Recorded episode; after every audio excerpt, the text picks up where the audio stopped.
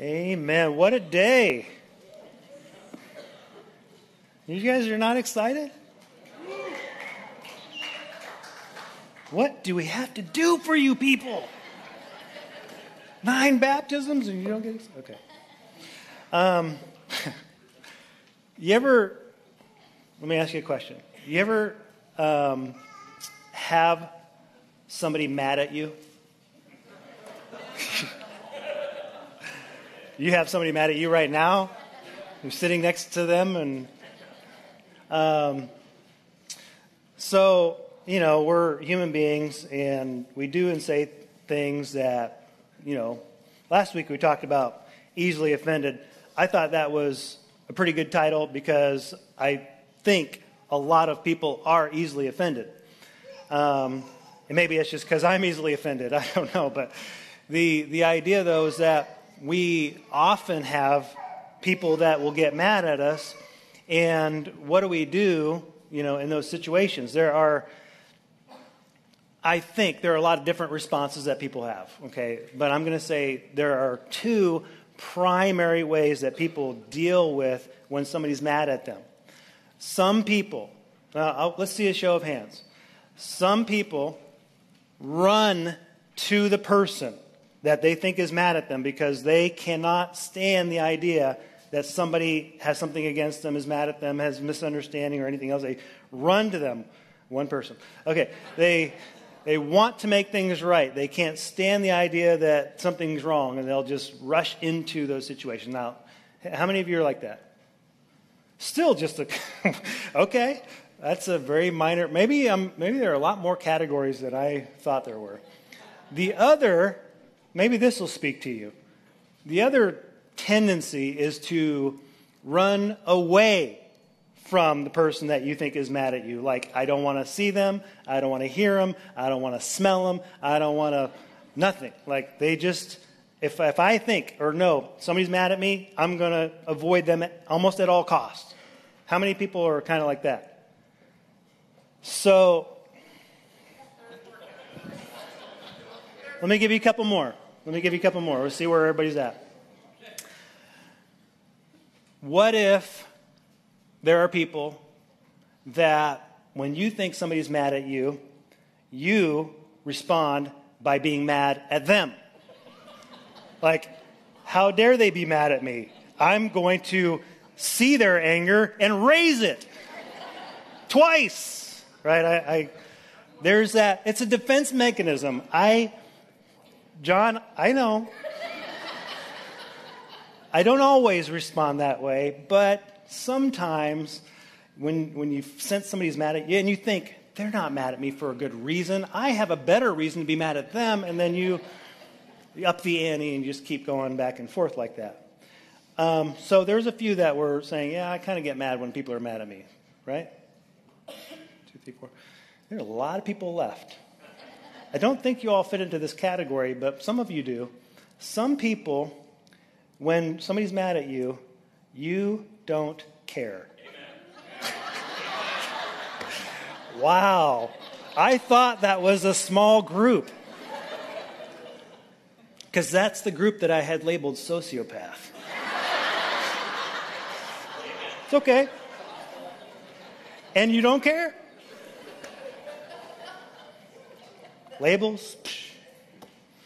So here's the thing you know, people are people. We, we have issues with people. They get mad at us. We get mad at them. We respond, you know, sometimes immaturity, sometimes without maturity. Um, but what if we take that same idea and we say, what if God had something against you? Now, what do you do? Now, the only response, the only really good, right response would be to run to Him. The reason why we run away from other people a lot of the time um, that we think are mad at us is because we don't think that they'll understand. We don't think that they'll accept our apology. We don't think that they have a good reason. We don't think that, whatever, you know, that it's a human relationship that even if you try to repair it, it could still be broken, right? But in, in reference to God, when you think that God has something against you, and you run to him, you know, you should know that he will forgive. He will restore. He will not turn you away. He will accept you. He will have grace and mercy and forgiveness and all the things that he promises that he made that possible through his son and those things are promises to us that we accept by faith and then we return those things back to him in our relationship but the reality is even though that's the ideal there are still a lot of people that perceive that god has something against them and they run away or they're mad at God, or they don't care, right? We, we want everybody to have the response I'm going to run to God if there's something wrong in my relationship. But there's still a lot of room for people to have a lot of different responses. And so we're going to look at Revelation uh, chapter 3 as we kind of explore this a little bit more. What a relationship with God entails, um, how we make sure that it's healthy, thriving, and uh, constantly being renewed. Okay, so let's stand as we read God's word this morning. Revelation 3. We're picking it up in verse 14, the last letter to the last of the seven churches. And it says, To the angel of the church in Laodicea, write the words of the Amen, the faithful and true witness, the beginning of God's creation. I know your works you're neither hot or cold. Would that you were either cold or hot. So, because you are lukewarm and neither cold or hot, I will spit you out of my mouth. For you say, I'm rich, I've prospered, I need nothing, not realizing that you are wretched, pitiable, poor, blind, and naked. I counsel you to buy from me gold refined by fire, so that you may be rich, white garments, so that you may clothe yourself and the shame of your nakedness may, be, may not be seen, the salve to, put, to anoint your eyes so that you may see. Those whom I love, I reprove and discipline. So be zealous and repent. Behold, I stand at the door and knock. If anyone hears my voice and opens the door, I'll come into him and eat with him and he with me. The one who conquers, I will grant him to sit with me on my throne, as I also conquered and sat down with my Father on his throne. He who has an ear, let him hear what the Spirit says to the churches. And Father, we thank you for your word, uh, your will, your love, your grace, your mercy, your presence, your power. Um, Lord, we, we are weak creatures. We misunderstand so much. We have emotional knee jerk reactions, Lord, to things that damage us and others and our relationship with you. And yet you're patient, you are kind, you are constantly willing to call us back, to invite us back, to allow us into your presence and, and longing for that. And help us to long for it the, the way that you long for it, Lord. Help us to want it and to do anything to be willing to hear you, to be willing to put aside anything that distracts us from it, anything that causes us to wander away from it. Lord, help us to return to you, keep close to you, and let you minister to us, Lord, in the way that you want. We give you praise, Lord. We thank you for your spirit moving in this place and pray that you would continue to teach us your will. In Jesus' name, amen. So, just a little bit, and we're not going to get into the whole thing of Revelation and end times and all that stuff, um, but just a little bit about the churches. Um, there are seven churches that are being uh, addressed in chapters 2 and 3 of Revelation.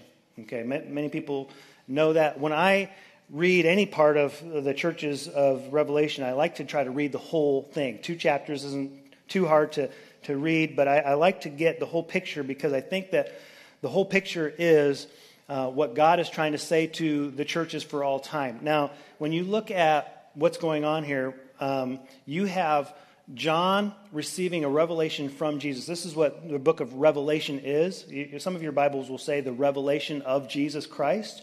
Uh, some of you who maybe have a King James Bible might say uh, a revelation or the apocalypse of Jesus Christ. Anybody have a Bible that says that? Uh, some of you, um, I'm sure, have a King James Bible. Does it say that or not? I want to hear back. It does not say that. Okay. Um, so there are some Bibles that will kind of put that in parentheses around that. And apocalypse just means revelation. We kind of we think it means the end times because the book of Revelation is about the end times, but apocalypse just means the revealing of what's going to happen. So the book of Revelation is basically broken up into three parts what was, what is, and what will be. And so the, the letters to the churches is what is. And part of what that means is Paul or uh, Paul would write letters to churches, and it was about what was going on in their particular church at that particular time, and addressing issues and false teaching or you know uh, practices that they needed to correct or whatever else. And then what would happen is that as that letter to that church was heard and, and, and interpreted and understood, we, we believed and understood that God had, by His Holy Spirit, addressed uh, all the churches for all time through what was happening in that one church. It became what we understand as Scripture. In Revelation, it's, it's the same thing. There are seven churches that were literally existing in, in uh, Asia Minor, okay, what was common, or now uh, modern day Turkey. And um, they're written to in order of how they would be circulated. The letter would be circulated to them uh, in a circuit. So there's kind of a circle that you can see if you lay it out on a map from Ephesus to Laodicea, it goes around this circle because the intention was that as God was revealing what he was going to do for all time, he's revealing to these churches specifically about their issues and what we as a church in 2,000 years later still need to understand as fundamental, absolute truth of who God is, what he wants, what he wanted for them back then, and what he still wants for us today. Okay, that's, that's how you understand what Scripture is, right? So he is revealing to these churches some issues that are going on. And just as a, you know, a synopsis of the seven churches, uh, many of you know this, so you've studied this, you love to dig into these issues. Um, but what's going on is that there are, I have a little cheat sheet here.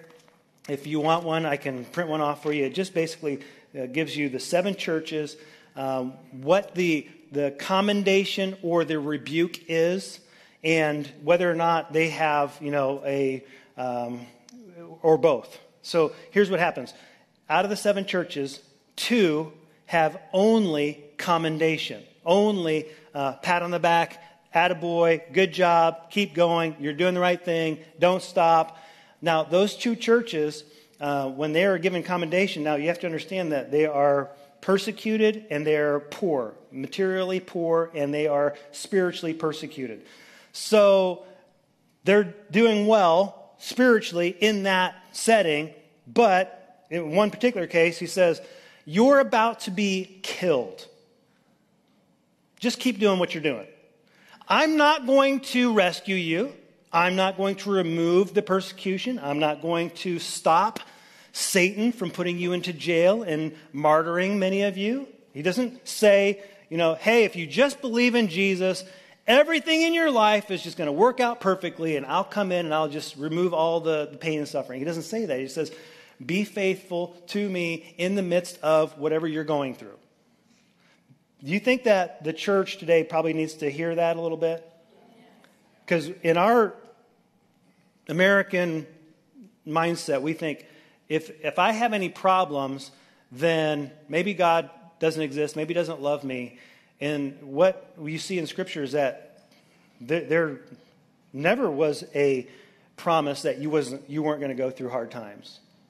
That, in fact, there is a guarantee that you will go through hard times. And Paul says that everyone who pursues godliness will be persecuted. So for us, we're like, oh, this, we don't want that to be the message. We want the other message, which says, hey, if you believe in Jesus, He's going to work out all your issues, all your problems, all your struggles. He's going to, he's going to wash those all away, and all you're going to have is good times, plenty of money, peace, joy, happiness, and the world's just going to be a perfect place. But what he says is, the world is fallen, you are an alien in the world, and, and he means that this is not your home. Your home is heaven, and he's preparing a place for you, and your job is to continue to point to him throughout your life, no matter what you go through. And sometimes it, and this is where we don't quite understand. Sometimes that means he's going to change a circumstance because it gives you a better testimony. Sometimes He's going to allow you to continue in that circumstance because that is your testimony. And our problem is trying to figure out why am I, why am I going through this? Would you agree? It's not easy, but it's in those difficult seasons that He gets the most glory because you continue to trust in Him. And unfortunately, many people have been told that God will take away all your problems, or if you have problems, maybe then you have a, you have a problem with God. That's not true. Now, here's the other thing there are two churches um, that only get uh, rebuke and they have no commendation. Now, we'll get to that in a minute. But then there are three churches uh, that have both commendation and rebuke. So here's what happens. He says, uh, hey, you're doing good in these areas. Uh, I appreciate, you know, that uh, you, you work hard. Ephesus was the first one. He says, you know, I know your works, your toil, your patient endurance, how you, you can't bear with those who are evil and have tested those who call themselves apostles or not. So you, you're, you're doing good and trying to dig out false teaching and all that. That's great. Um, you're enduring patiently, bearing up uh, for my name's sake. That's great. You're not getting tired. Good. But he says, I have this against you you have abandoned the love that you had at first. So here's, here's what happens with, with that one is that you understand this is a common problem for many ministries that have a, an emphasis on helping people in some particular area of economics or social reform or something else, even education or, or whatever, is that you get so busy in the work, the work becomes really the point, and then your devotion to Christ becomes less and less part of what the reason is that you're doing what you're doing. Uh, a lot of the colleges, many of you know this, a lot of the colleges in this country were founded by Christians to train pastors, right? And that was the point, to direct people to Christ. This is the first priority, to love Christ, proclaim his gospel. What happened was as they became, they continue to do education, Jesus became kind of a side note. We're people that teach people and we love Jesus. Then it became we teach people and yeah, we have this, this uh, Christian heritage. And it just becomes kind of that thing that's in the footnotes of what, why it is that they exist. A lot of our very liberal um, universities today that are anti Christ in a lot of ways were founded by Christians for the purpose of training ministers. This is what happens when you lose your first priority, your first love. When Jesus isn't your priority anymore, then other things slip into that place. You, you understand how that could happen with a college or, or university or even a nonprofit organization.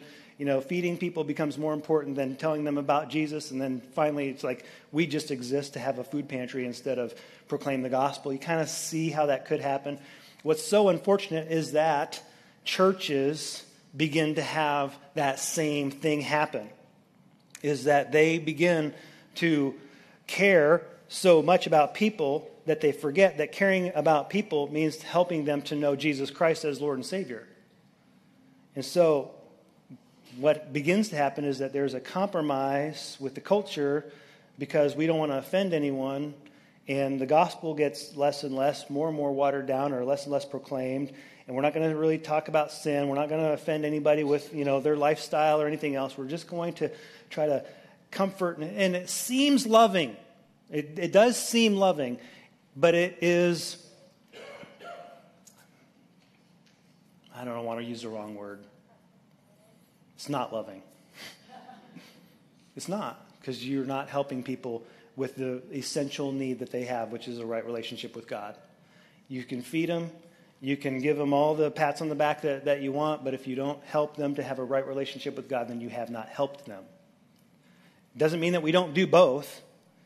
help people financially, help people food, help people with problems, you know, marital problems, uh, counseling issues, whatever that might be. But at the end of the day, the church has to keep the first love, which is proclaiming Jesus Christ. And everything else we do has to come after that.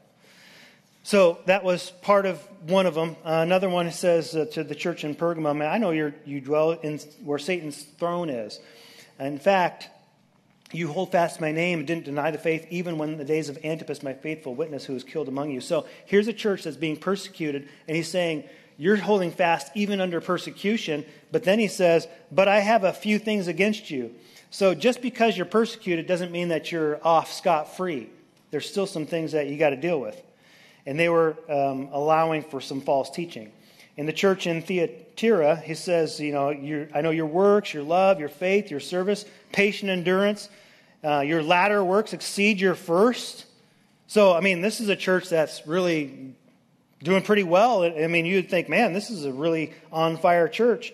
But he says, but I have this against you. You tolerate false teaching again. And so, one of the false teachings um, that they were criticized for was the teaching of the Nicolaitans. You ever heard of that? This heresy of the, the Nicolaitans? It's like, what, what is this? What, what's going on with that particular false teaching?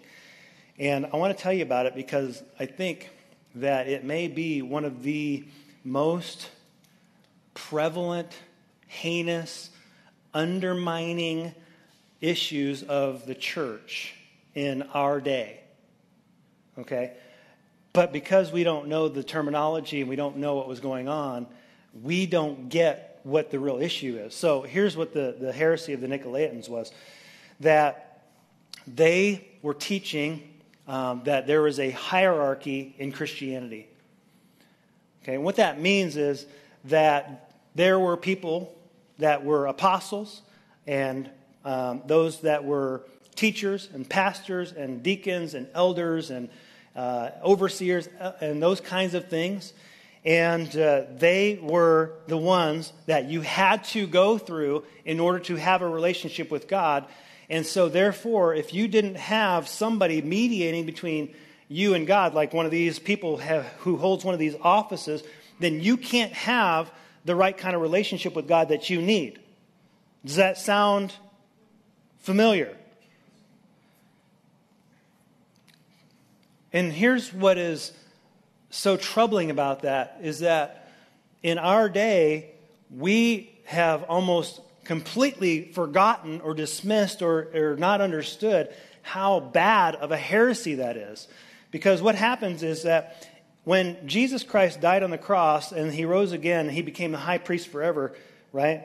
In, at the right hand of the Father. So there's only one high priest. What the book of Hebrews says is that when there's a change of priesthood, because Jesus was not a, a Levite, he wasn't from the tribe of Levi, he was not from the, the heritage of Aaron, he was a, a, from the tribe of Judah. But he became a priest forever in the order of Melchizedek, which means that he's a, a priest by virtue of or in reference to his indestructible life. So it's a change of priesthood, and whenever there's a change of priesthood, there's a change of the law, or vice versa. Well, the old law said you do have to have a priest. You have to have somebody who mediates between you and God, who's going to offer a sacrifice, and then they're going to say a prayer. And then when you bring this thing to the Lord, like through this priest, and they say this thing, and they tell you to do this thing, then you can have a right relationship with God until you sin next time. And then when you sin next time, you got to come bring that that offering again, and then they'll do the whole thing over again. But when Jesus died and rose again, what happened was he says, I'm priest forever in the order of Melchizedek. Forever, I'm the only mediator between, between God and man. And the sacrifice that was needed was once and for all on the cross so that no one has to bring a sacrifice ever again. You don't have to bring anything to God because he has paid the price in full. The, the law has been fulfilled in Christ. So, the New Testament tells us over and over, he says that we are a kingdom of priests. Peter says that it's the priesthood of what? All the elite? All the ministers? We're all believers. He's saying that If you let somebody tell you that you need them in order to have a relationship with God, then it's the, the blind leading the blind. It will always interfere with your gift and your responsibility. The gift is you have free access to the throne room of God at any moment. You can go to Him in faith through the name of Jesus and say, Lord, I need you, and He will respond to you. That's a wonderful gift. Would you agree? His grace, His mercy, His forgiveness is all available, accessible to every single person. Nobody has to go through another human being to get to that point where you can say, God, I need you. Through the name of Jesus, through the blood of Jesus, I have access to the Father. You all have access to the Father. You don't need me to get you there. You don't need another pastor, another priest, or anybody who's got some other uh, official title or some education or anything else. You have access.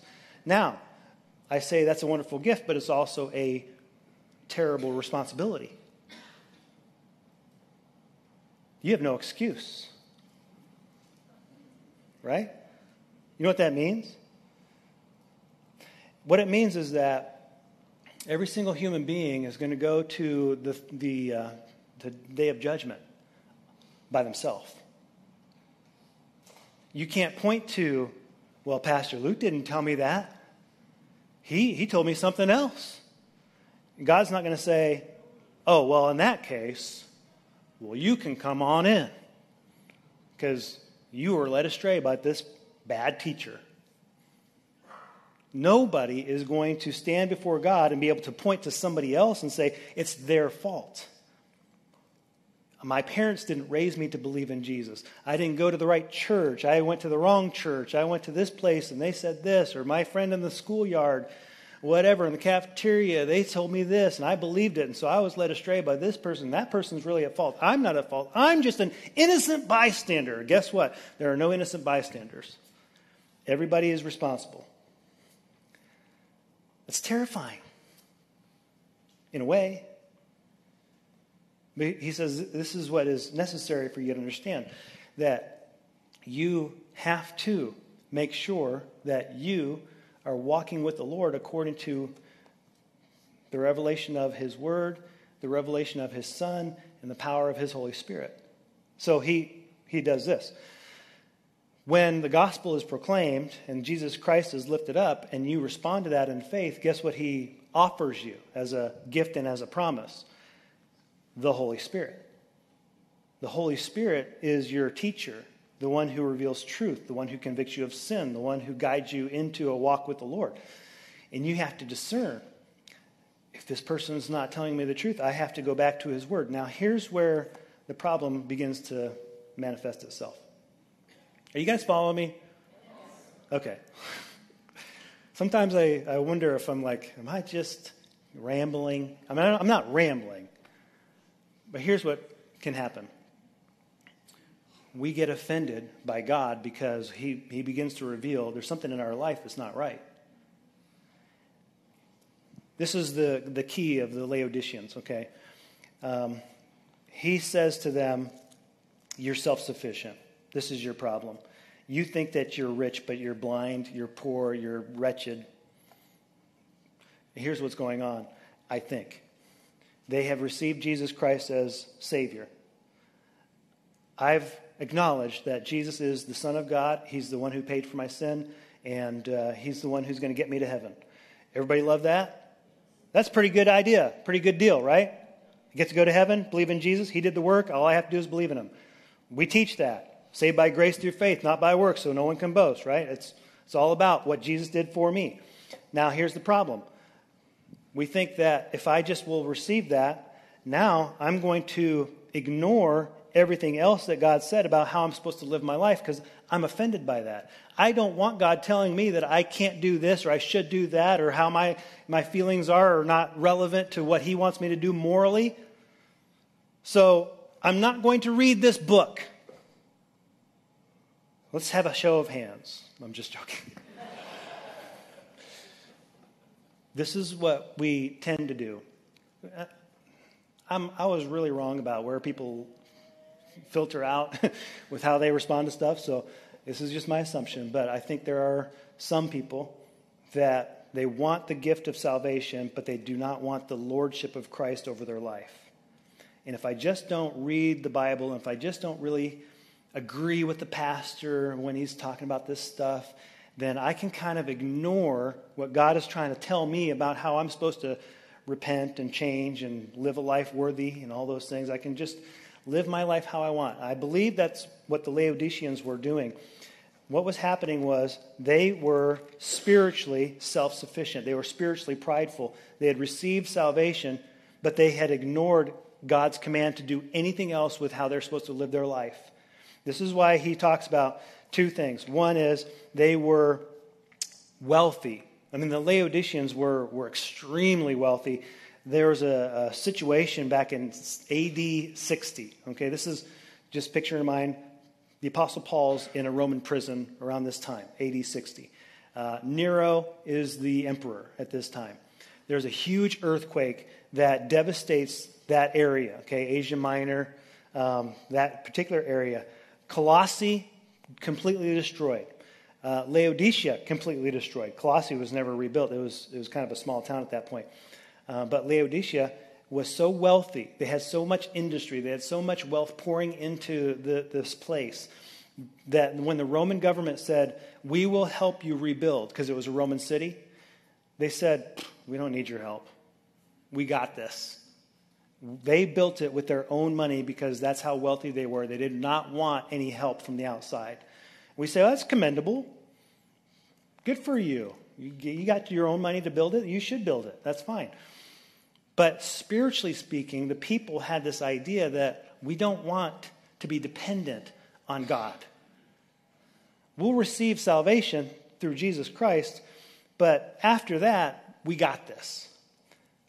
It's, it's all on us. Now, what Jesus says to him is, uh, Your spiritual life is like your water. Now, the, the situation with their water was this that over in Colossae, they had really nice, cold, refreshing water. Over in Hierapolis, they had really nice, refreshing, hot springs. Over here in Laodicea, they didn't have a good water source. There was some local water that was muddy and undrinkable. Uh, and so what they had to do was they had to pipe it in from this other city about six miles away.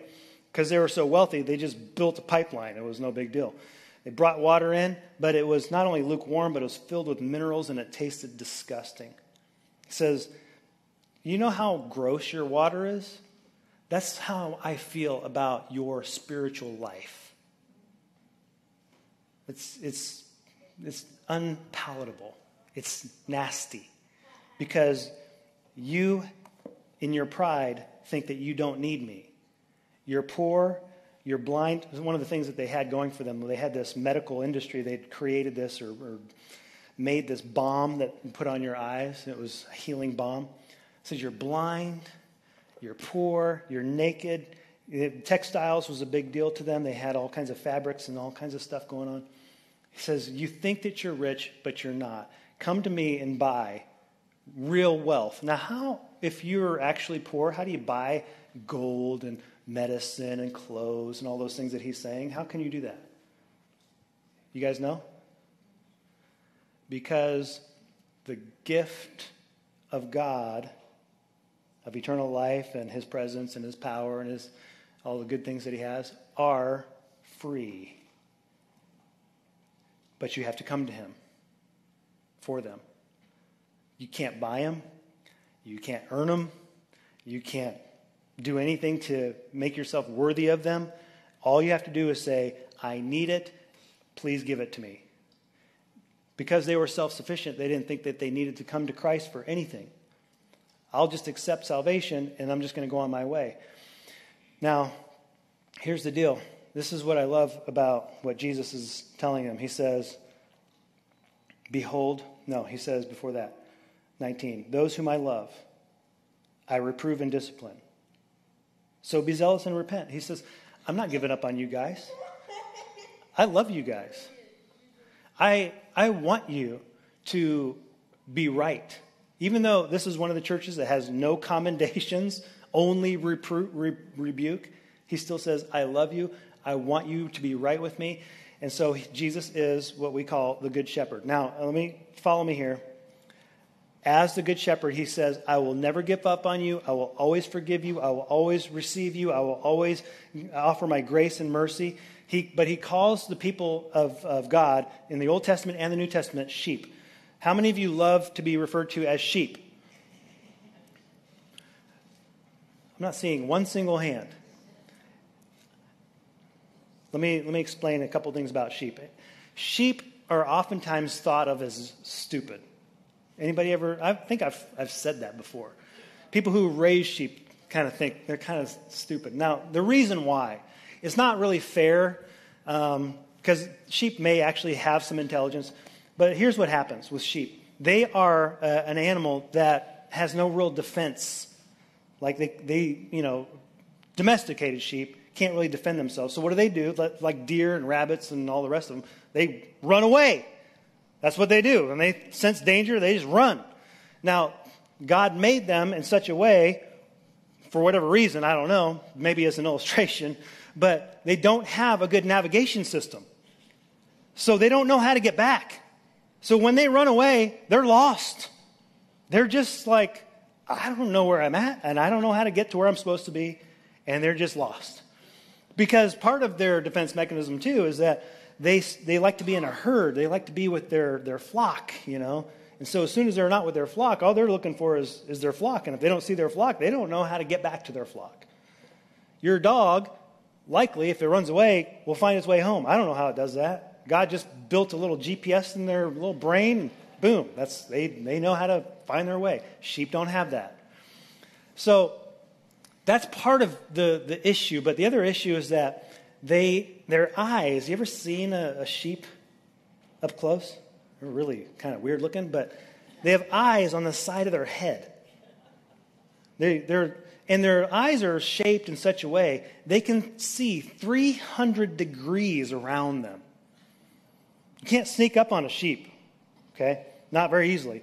So they can see. They have really good peripheral vision. They don't have to turn their head. They can just see everything going on around them. So what happens is what? They get spooked easily because they see everything all the time. And also, because their eyes are on the side of their head, where are they blind? Right in front. So they step into things all the time because they can't see right directly in front of them. So they get into holes and ditches and all kinds of stuff because they're, they're constantly, they have no way to walk straight. So they go all, all over the place. They say, why did God make these creatures? Right? Like, what is the redeeming quality of a sheep? You guys know what a redeeming quality of a sheep is? One thing, maybe, maybe more, but one thing in particular, spiritually speaking, they trust their shepherd absolutely. They hear his voice and they respond to him, and it, with absolute trust, they will follow him. When God says that you are my sheep, and he says Jesus is the chief shepherd, he is the good shepherd, what, what he's saying is that there's this relationship between you and Jesus, which is if you will trust it, if you will depend on it, if you will invest in it, he will never lead you astray. You can absolutely listen to his voice. He wants what's best for you, he knows what's best for you. You have to respond to him in faith and walk with him in faith. As you do that, he will guard you, he will protect you, he will protect your soul, he will keep you on the straight and narrow path, right? This is what he said. Now, here's what the illustration is. And he says, Those um, who I love, I rebuke. Um, if they will repent, here's what he says I will come in and I'll eat with him. He's going to knock at the door, but here's the deal. We oftentimes think about Jesus knocking at the door like, This is my house. You ever feel that way? It's my house. This heart is my heart. This life is my life. Jesus is trying to intrude on it. He's knocking on the door of my heart. And I'm going to either let him in or I'm going to tell him to scram. Now, what he's saying is that he's the rightful owner of the house. And if you're one of his sheep, as soon as he knocks, you recognize this is Jesus. and you're ready and you open that door and he says as soon as you're opening the door he's right there. He wants a relationship with you. He wants it to be right. He wants it to be close. He wants it to be fruitful. He wants it to be redeeming and it, for there to be no thing in between you and him ever. He says that's possible for you to have this tight and close of a relationship if you will just constantly pay attention to him. Don't get offended that he says your life is a mess. How many of your lives are a mess? Okay? He, he's not mad about that. He just says, I want to step into that. I want to have a relationship with you and walk with you. I'm going to tell you how to do it, but you got to be responsive. He's the shepherd. You hear his voice, you respond to it, and he says, I'm right there. Amen. Father, we love you.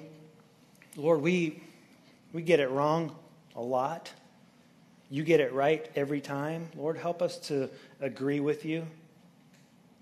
Help us to see from your perspective, to understand it from your viewpoint, Lord, to accept, Lord, what we don't even always understand. There's some things that um, we can only come to by faith, Lord, that the fear of the Lord is beginning of knowledge. The fear of the Lord is beginning of wisdom.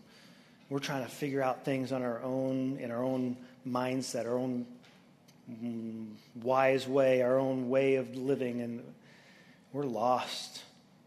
We're in the weeds somewhere, and you're calling. Lord, there's so many people, Lord, right now that I think you're just calling their name. You, you are beckoning for them to come close. Lord, I pray that they would respond right now to you. Just say, Here I am. I don't, I don't know where I'm at, but I'm here following the, the call of your voice to a safe place. I give you praise, Lord. You can do it. You've gifted us with the ability to respond to it. I pray that we would, in faith, for your glory, for our sake, in Jesus' name. Amen. Amen. I want to invite you this morning. Respond to the, the voice of Christ. He's calling you. I don't know who, where, what, or why. You do. Um, and if he's, you hear your name being called out, just say yes. I mean, that's, there really isn't much more to it than that. There's a lot to learn, but there isn't a lot to, to know before you just say yes to Jesus Christ. Amen. The altar is a place you can come and make that commitment in your heart. You don't have to come to the altar. You can do it where you're at, but we would love to celebrate with you about that. Our prayer team is available. They'd love to pray for you. If you come to the altar, they're going to pray for you. If you want to see them afterwards and just get alone with them for prayer, they would love to do that as well. Let's stand and sing.